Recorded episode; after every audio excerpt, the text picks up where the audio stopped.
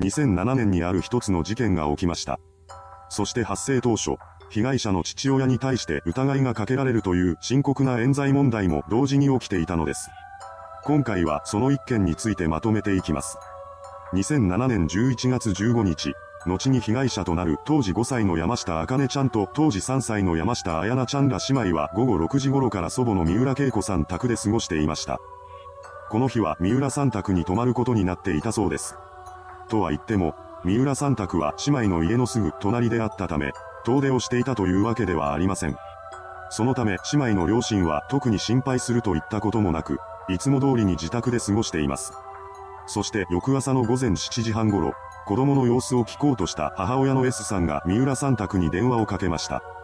しかし、その電話が取られることはなかったようです。その後 S さんは再び電話をかけるのですが、留守番電話サービスに接続されるだけでした。そこで彼女は電話をかけてから約20分後の午前7時50分に三浦さん宅を訪れます。そして一つの違和感に襲われました。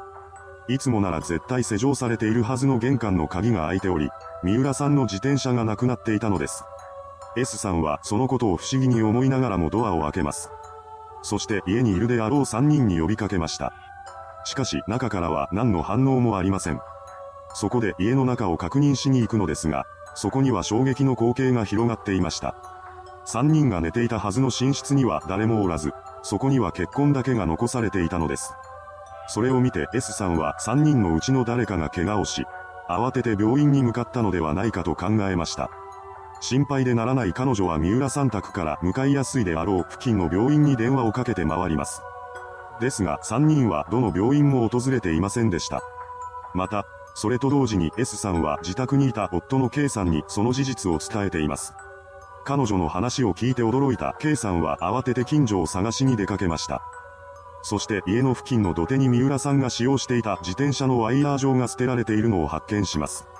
この土手がある道を三浦さんが使っている様子はなかったことから事態はとても深刻な状況にあるのではないだろうかと考えました。結局3人が見つかることはなかったため、K さんと S さんの夫婦は午前9時頃に境で警察署を訪れて3人の行方不明届を提出しています。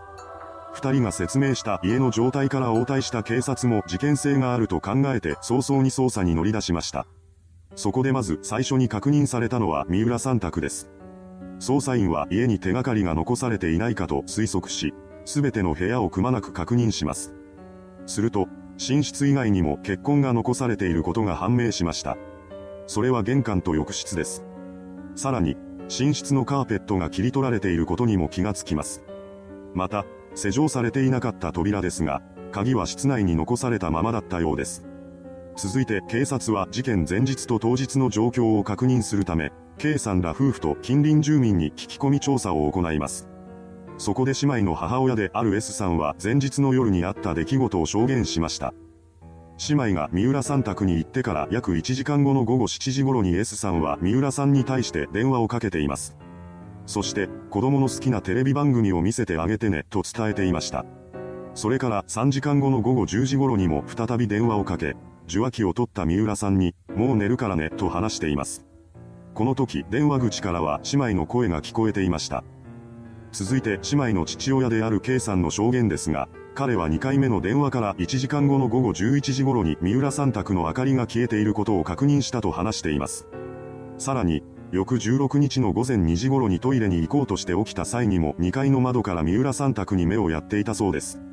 その時点では玄関前に自転車が止められていました。その一方で近隣住民の証言によると16日の午前4時から5時頃に三浦さん宅がある通りを歩いた際に彼女の自転車がなかったそうなのです。そのことからも、この数時間の間に何かが起きていたと考えるのが自然でしょう。その他の近隣住民の証言としては次のようなものがありました。4時から起きていたけど物音は聞いていない。午前5時過ぎに車のエンジン音がした。正確な時刻は覚えていないが早朝頃に、はよ、戦火という男性の声を聞いた。また、午前6時頃に現場宅付近で新聞を配達していた新聞配達員は、三浦家の玄関前に白いセダンタイプっぽい車が停車していたが、これまでには見たことがない車だったと話しています。こうした情報から、警察は何者かが3人を襲って連れ去ったと推測しました。そしてその人物は顔見知りの人物だとされたのです。その根拠となったのは室内を荒らしたような跡がないこと、現金や金品などが残されていたこと、悲鳴や争ったような音を聞いた人がいないことの3点だとされています。そうして捜査が進められる中、事件発生から1日が経過した11月17日の午後4時頃に三浦さんの携帯電話の電波が受信されました。この携帯電波は S さんが三浦さん宅を訪れた時点で亡くなっていたそうです。ただ、電話をかけても繋がることはありませんでした。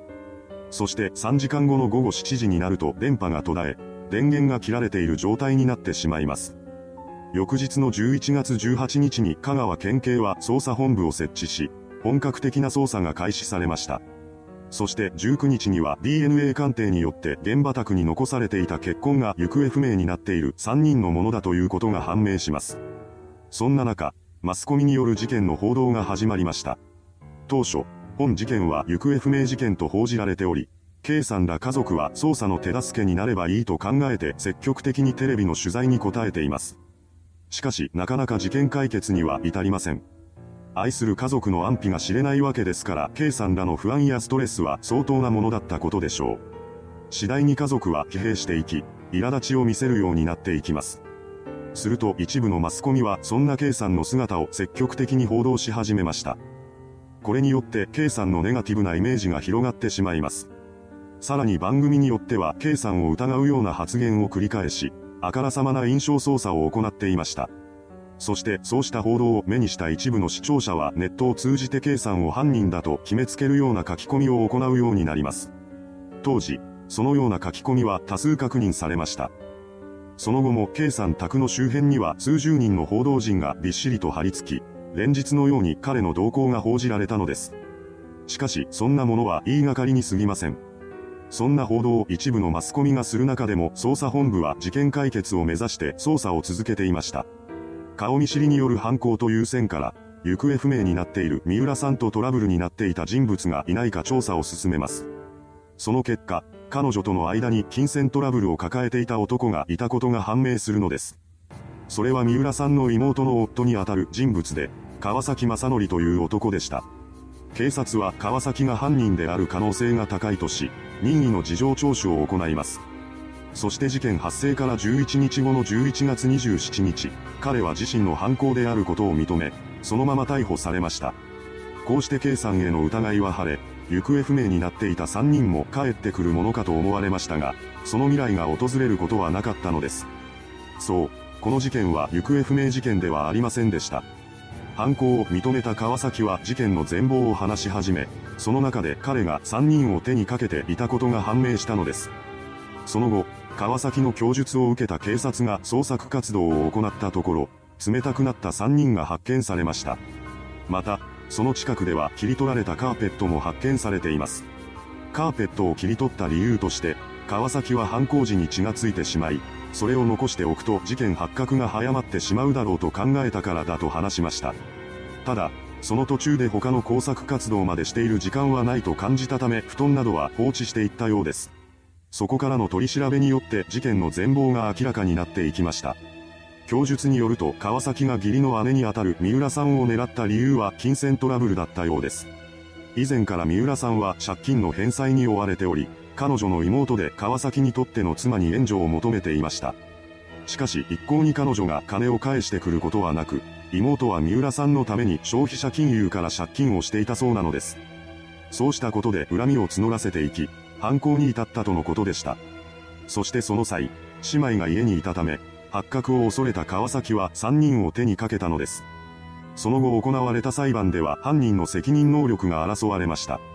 弁護側は、川崎の知的レベルが平均に比べて低いことを挙げたのです。これによって彼に対する精神鑑定が実施されます。そこで川崎の知的レベルが低いことは認められたものの、刑事責任能力についてはありとの結果が出されました。そして2009年3月16日、裁判所は検察側の求刑通り川崎に対して死刑判決を下したのです。これを受け、判決を不服とした弁護側は即日控訴しますが、高松高裁はこれを棄却。そして刑が確定してから約2年後の2014年6月26日、大阪拘置所で刑が執行されたのです。いかがでしたでしょうか？怨恨によって起きてしまった悲しい事件。